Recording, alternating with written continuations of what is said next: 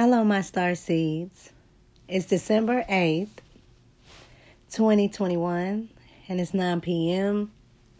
And I'm coming at you guys with our season 2, episode 7, titled Allowing Yourself Grace and Resilience. So, this is a big one, a big positive one to get you flowing, um, to let you know to be gentle with yourself to let you also know to be strong at the same time. So I appreciate you guys listening, and we're going to get into this episode titled Allowing Yourself Grace and Resilience. So, what is allowing yourself grace? Let's start with the word allow. Allow means to permit. So, we want to permit something, we want to allow it to come in. And you know, so then let's go to the word grace.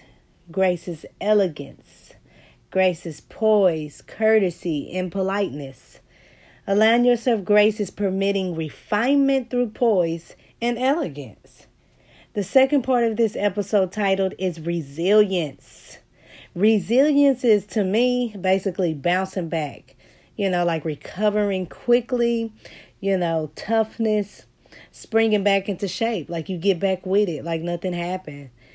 You know, so basically in this episode, we're going to specifically talk about allowing yourself grace, all while having resilience.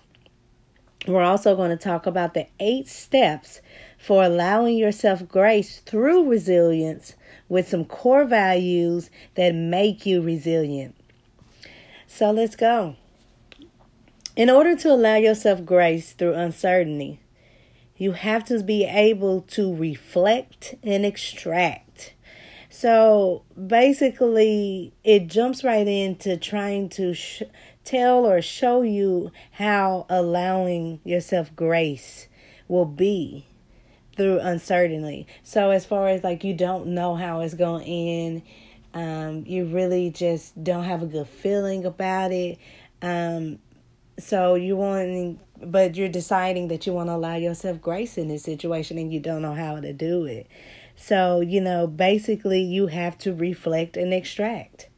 And what that means is you're reflecting on what is not bringing you peace and making you feel removed from reality. What is making you feel this way? And what is taken away from the present moment? As far as extracting. Now you need to extract the things around you or the situation that is making you not feel like that you're living in this moment in the present reality. You know, this is where resilience forms and it flourishes. If you're never if you have never given up on a situation yourself or something you're very passionate about, then you, my friend, have shown resilience. Being resilient is all about not giving up the good fight, especially when it's hard and it feels hopeless. Resilience is what the inner flame, it, you know, basically where your core is, you know, where your core values show up to give you momentum, momentum that leads me to breaking down, you know, like the eight steps for allowing yourself grace through resilience. So let's jump into it. Number one, stay flexible and open minded. So, you know, by staying flexible and open minded, it means just being capable to bending easily without breaking, knowing there's no wrong or right answer or way of doing things. So you're just open minded. Um, you want to practice patience and kindness for number two. So that's, you know, the patience, you want to practice patience and kindness. So you can do that by being gentle with yourself and kind, accepting failure and your mistakes. And that's just like, you know, you're not perfect. You know what I'm saying? Number three, be generally optimistic. So by doing this, you just need to be hopeful. You need to be confident, you know, about your future. You just know that you're going to get out of this situation. Number four, live in the present, which is a hard um, reality right now because we actually live in the future. And what I say by that, you know that every month you got to pay rent, and those are future dates. So we are living in the for the future. So it is hard to live in the present. So you can do that just by being here in the now moment. Just enjoy where you're at right now. And sometimes that's hard to do continuously on a daily basis. So even if you just like can enjoy and take everything in when you're being honored and loved and just be there in that moment. You know, number five, value and build good relationships. You know, this just place importance on good team building morale as you are a team player. Um, you like teamwork, you know, stuff like that. Number six, know and consider your limits. So sometimes like this can be referred to boundaries. You can know and consider your limits, or you can know and consider your boundaries. Know when to stop, say no, and know your boundaries. You know, so it's kind of like if it makes you feel uncomfortable and it pushes you to your limit, set a boundary. Number seven, know how to handle rejection. And this sometimes is a hard one because people will get really caught up in their feelings and emotions in this one. So it's hard for some people to accept rejection or they've always been rejected in their life, things of that nature. But how to come to cope in terms with this is just keeping in mind that you're not perfect. And sometimes rejection just means redirection. Let me say that again. I've learned that rejection just means for me redirection. Number eight, I like spending time alone. Um, you know, this is even harder to do in a pandemic because some people are working from home and remote a lot. So you don't really get that much time alone. So, you know, just to, you know, vibe with that, you just need to cherish your me time. Know that it's okay to be alone sometimes to reflect and extract. This is when your intuition is the strongest. That's what I'm going to let you know. That's when your intuition, your third eye is the strongest. Quiet the noise. Because sometimes we have all this anxiety and pent up emotions, and it's because all these things are and racing thoughts are going through our head. But if we can quiet the noise, it helps us prepare to spend time alone. So there you have it the eight steps for not only allowing yourself grace, but building great resilience through authenticity and showing integrity.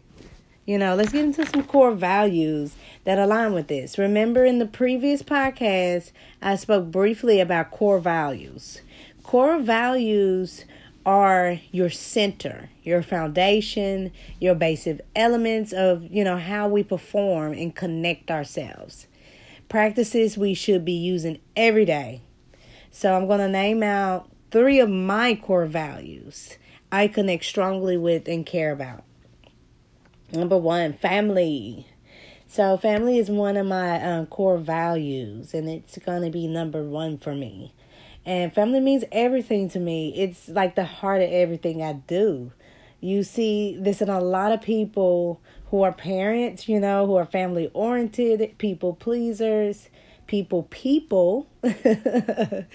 uh, like, you know, as far as a people person, um, they do what they do because they value family matters. Is you know, they think family comes first. Uh, my number two on the list would be loyalty. This is a big one. Yeah, this is a big one to me. Only because I'm a firm believer in treating people how you like to be treated. So I'm big on loyalty because I'm a loyal person. It's you know, it's not based on not how you or they see fit. But because I pride myself on loyalty, being loyal to the cause. Because remember, we teach people how to treat us. So if we want loyalty, make sure that you're giving that in return. Number three for me was connection. I value connection. That's one of my core values. I like to feel connected to source, to the person, you know, uh, to the universe, to nature. I like to feel connected to it. Um, feeling connected gives me a sense of being one, um, belonging, intertwined, and feeling like I'm a part of the bigger picture, the collective. You know what I'm saying? So, what we're trying to do here is allow ourselves grace and the pleasure that comes and derives from it. You know, this is not about asking for mercy here. You know, when you're asking for mercy, you're begging or pleading with something, really. And it doesn't allow you to accept accountability in a certain situation. You're asking to get yourself off the hook, basically, for something. So that's why I say there's no accountability in it. So, you know, we um, want to move with grace, you know, because it's poise. You know, the term sounds like endearment towards yourself because you allow yourself to accept failure. You know, you made a mistake and you're not perfect. So if you let yourself off the hook, you'll not necessarily learn you you know to get away with something. So that's why we want to be resilient um, because it's more a positive aspect as far as you wanting to do better. You know, you allotting yourself grieving and healing time you know, that way you emerge gracefully through adversity. So look at that. Allowing yourself grace, gracefully, resilience, adversity, all the things that come with it, the words. So I hope you have enjoyed um, our little podcast tonight, my star seeds, about allowing yourself grace and resilience. Those two go hand in hand. You cannot allow yourself grace without being resilient, and you cannot be resilient if you do not allow yourself grace. I love you. Until next time.